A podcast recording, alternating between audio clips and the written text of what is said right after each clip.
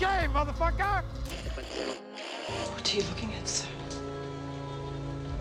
I'm looking at you, miss. Run that, baby.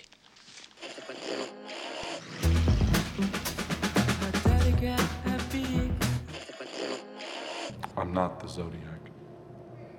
And if I was, I certainly wouldn't tell you.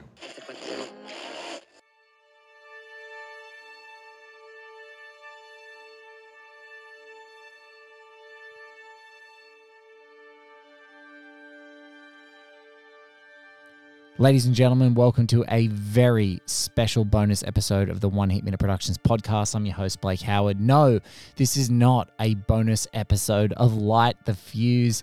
Thank you to my boys, Drew and Charles. This is, in fact, a conversation with me and filmmaker Christopher McQuarrie. He is the writer and director of Mission Impossible Dead Reckoning Part 1, which is coming out in Australian cinemas on July 8, Saturday. Going to get to go back and see it for a third time. Oh my God, the movie is sensational. You must see it. I'm so lucky to have had a chance to talk to him again. I spoke to him 11 years ago with my dear friend Garth Franklin at his Australian press junket for Jack Reacher. He is also the filmmaker, of course, Mission Impossible Fallout, Mission Impossible Rogue Nation. He jumped in and did some writing on Mission Impossible Ghost Protocol. And he's the writer and director of The Way the Gun. This was a great chat. I couldn't wait to talk to Mr. McQuarrie, and man, I'm pretty flabbergasted because it kicks off with him actually knowing about what we do. Absolutely wild. Take a listen, enjoy. It's a short interview, as these things often are. But man, was it a treat to talk to him riding high. We are we are doing. Or is 20 it 19 casual minutes and then one no, really intense? Well, heat I'm minute? I'm a friend of your uh, the great Light Fuse Boys, and so we're kind of. Oh, you're the you do the thing about heat. yes, Okay, yes, I know exactly. Yes, one heat minute is the right. Awesome. yes. Excellent. Firstly, now that I'm sitting in front of you, thank you for Maverick. It was absolutely Wow. my favorite movie of last year. Obsessed with it. I've watched it countless times. I know that's how you measure the success of your movies. If people can go back and watch it. Uh, it, it's the greatest review you could ever give. Oh, thank you. Well, that's a- great. is And a repeat viewing. Yeah. 11 years ago, we met in Australia on a round table for Jack Reacher. Oh my goodness. And it was a long time. You'd just come out of movie jail, as you say. Yes. And now we're here. And, And now I'm on my way back in. so well, it's a perfect. We're a col- colony, so you know it's a good place to start. perfect.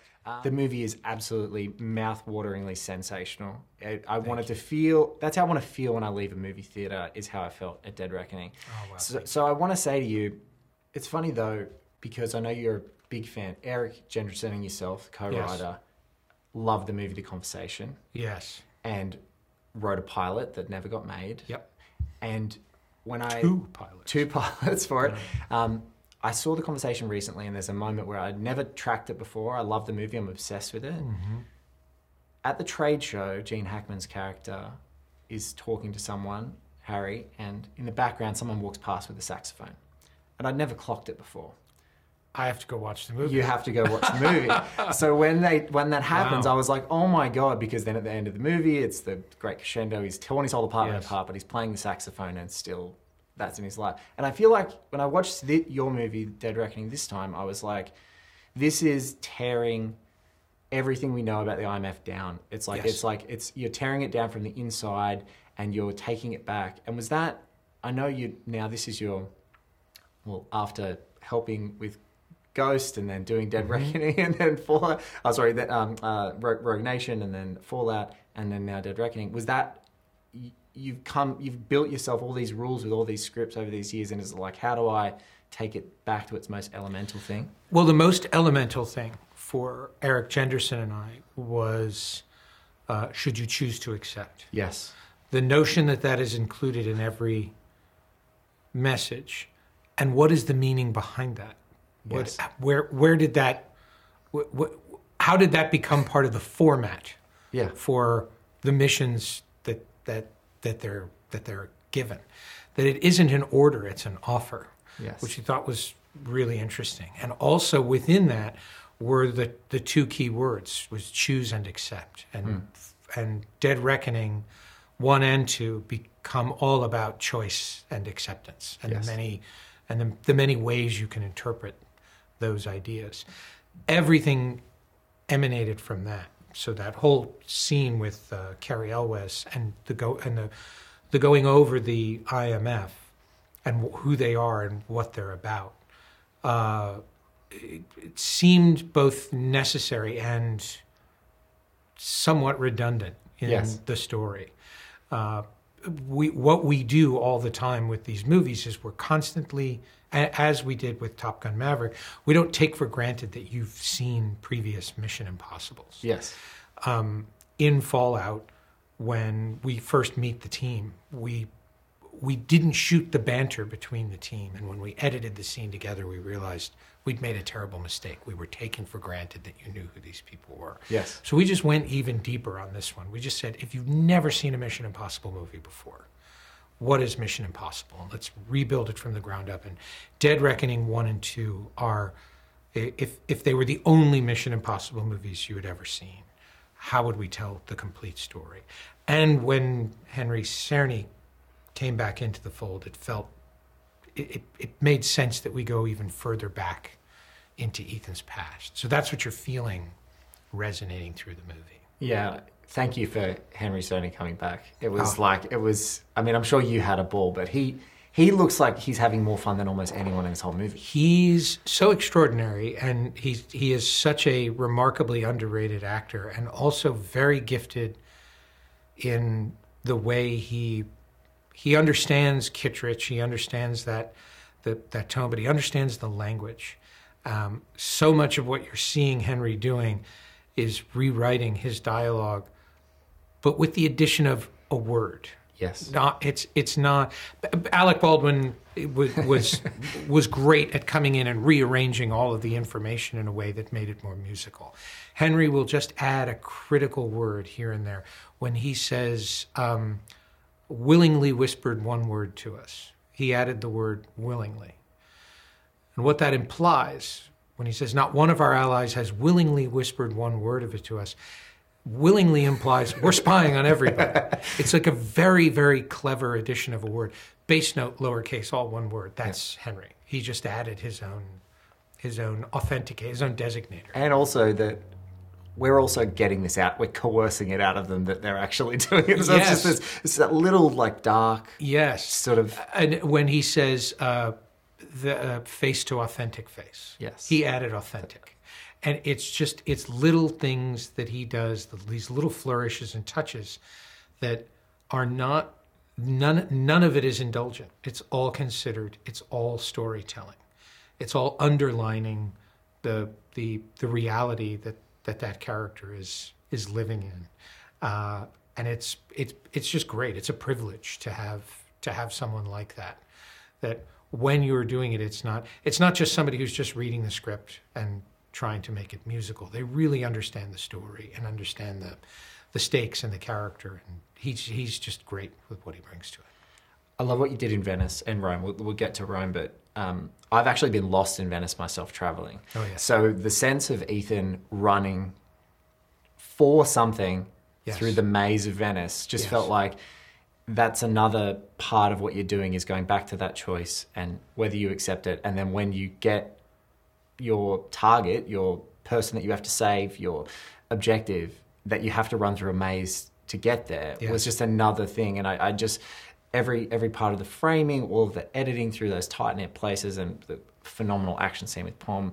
Was that I know that you guys cast almost locations before you start to map your story out. So was it did, uh, did you have an experience in Venice where you were like, this place is not only is it stunning, but it's a maze? Well, we'd been there several times, and it was a place we wanted to shoot, and we knew we didn't want to shoot a boat sequence. Yes. there. Um, we didn't. We didn't want to.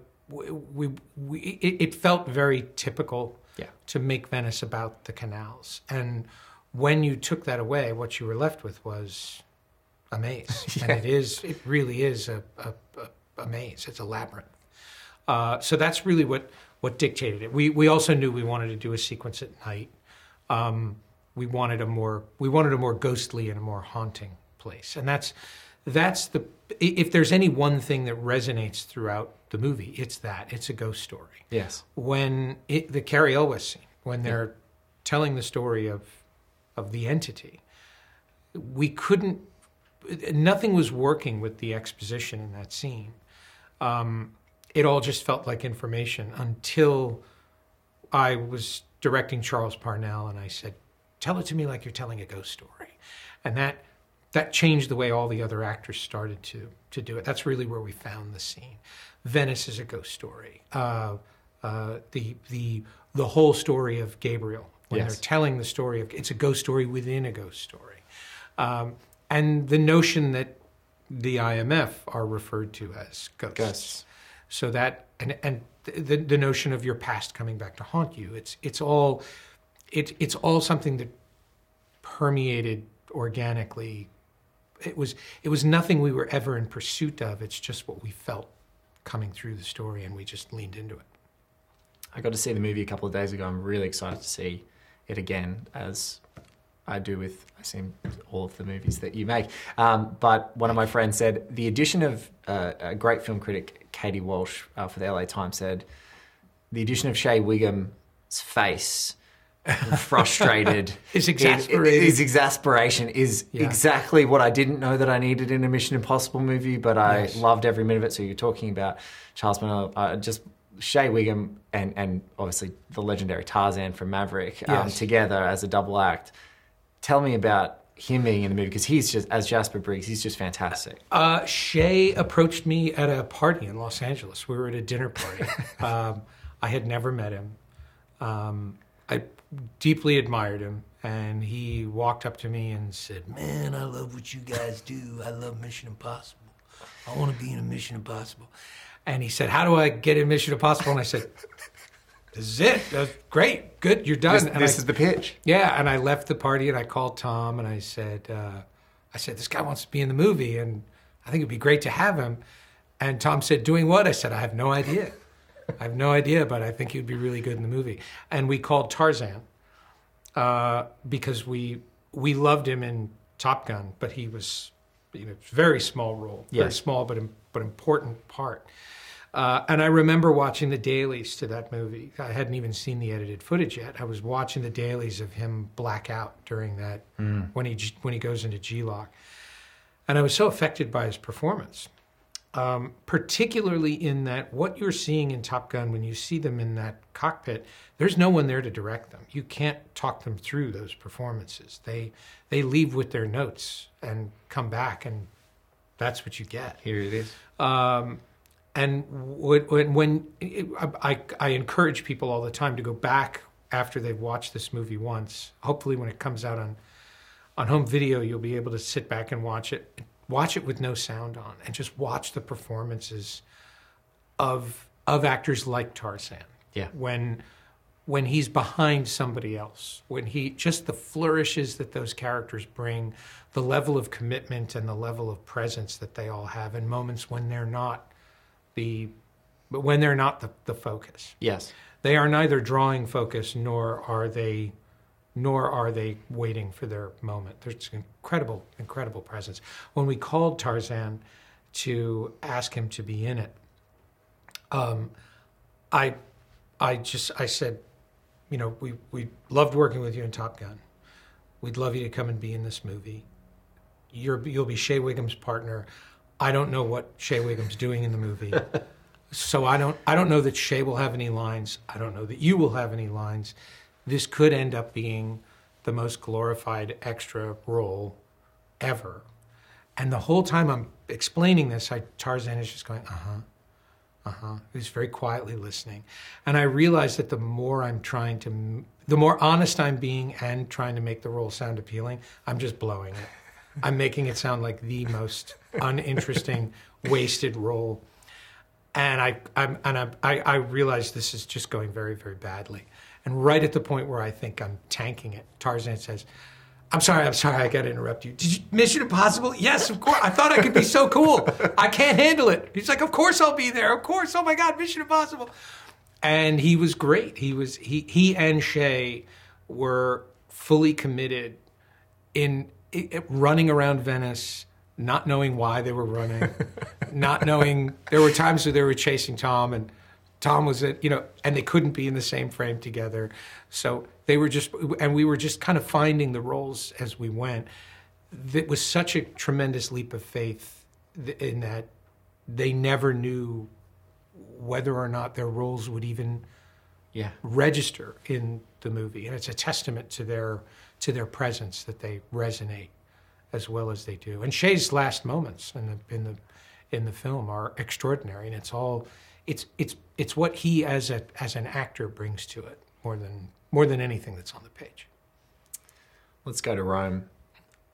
Rome is dangerous when you're crossing the street as a pedestrian, Yes, just as a normal person. Yeah. So getting in and doing those incredible stunts around those cobblestone streets and then giving yourself the even bigger problem of doing it in a tiny Fiat which skates Yes. around those stones. Can you tell me about when when was that idea? When did that come up uh, with you and Tom to say we've got to do something in Rome and we're going to give ourselves the bigger problem of we're going to do it on Well, skates? we we describe every action sequence as a pebble rolling downhill and turning into an avalanche. And the first pebble was during Fallout, and I was scouting Paris, and I found this little Fiat Cinquecento parked on a side street. I actually took a photograph of it and ended up posting it not too long ago. That was where the idea was born. The notion of Tom driving that sort of car in a car chase I thought would be funny, and I had that in my pocket. We knew we wanted to shoot a sequence in Rome, but didn't know what that sequence was. And when I was scouting Rome and driving around the city, I realized this is this is a very difficult city to drive around. Why wouldn't you have a car chase in a city like this? Uh, then the notion of Tom being handcuffed to whoever it was he was in the in that car chase with, if only to make it that much more difficult. Having done multiple car chases with Tom as Ethan, yes. what could what would the next layer be? Um, so that was the and and and with that each each notion uh, as you started to put those together they inspired other ideas which inspired other ideas which spawned the sequence that you're that you're seeing what we couldn't predict was the unpredictability of the the surface Yes. the, the the cobblestone streets make all of that precision driving imprecise and unpredictable Yes. Um, s- and, and so then everything else we had layered on top of it made that more complicated. Tom was now driving with one hand instead of two, and he was handcuffed to the person that he was with. And he's in this tiny little car, which meant you couldn't put the camera on it that you wanted to put on it. We tried to put a proper film camera with an anamorphic lens. Would have just weighed very, the, very the car near. nearly tip over. Oh, it looked like an outrigger. It it was it was it, it was so big. The car it looked like when they put the brontosaurus ribs on Fred Flintstone's car. So the Fiat the Fiat took over the sequence. It dictated the kind of cameras we could use, the camera positions, the lenses, everything about it. We ended up having to relearn everything we thought we knew about car chases, all because of that car. That car just took over. It, it was the Fiat that ate Rome. the you know, and it, similar was Tom in the desert with that horse. Yes. Um, we originally shot a whole journey that he was taking through the desert. There was a sequence of him searching for Ilsa. There's miles of astonishing looking desert footage that we were never able to use in the film.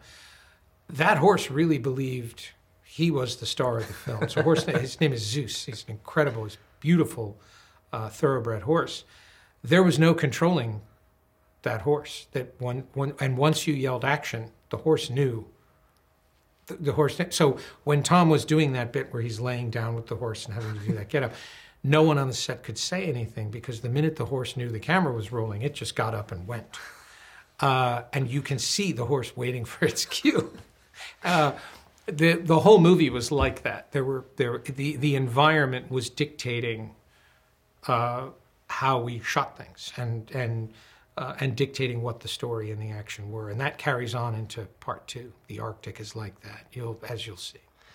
Speaking of that, I've got no more time to talk to you, but um, Dead Reckoning, how far is part two through? Because I know you filmed a chunk of it, right? Yeah, we filmed a chunk of it. We've shot Africa, we've shot the Arctic. Um, there's an entire storyline involving characters you've yet to meet and yet to hear about, which I'm very, very excited about. Um, the the I would say probably, if I had to guess, probably 40% of the movie, maybe maybe a little maybe a little less. The very, very big action, the, the biggest, most complicated sequence is yet to come. Well, I'm going to get out of here. Thank All you right. so much. Chris, Great to lovely see to you meet. again. Lovely to see you again, too. Thank you. I love the shirt. It's good. It's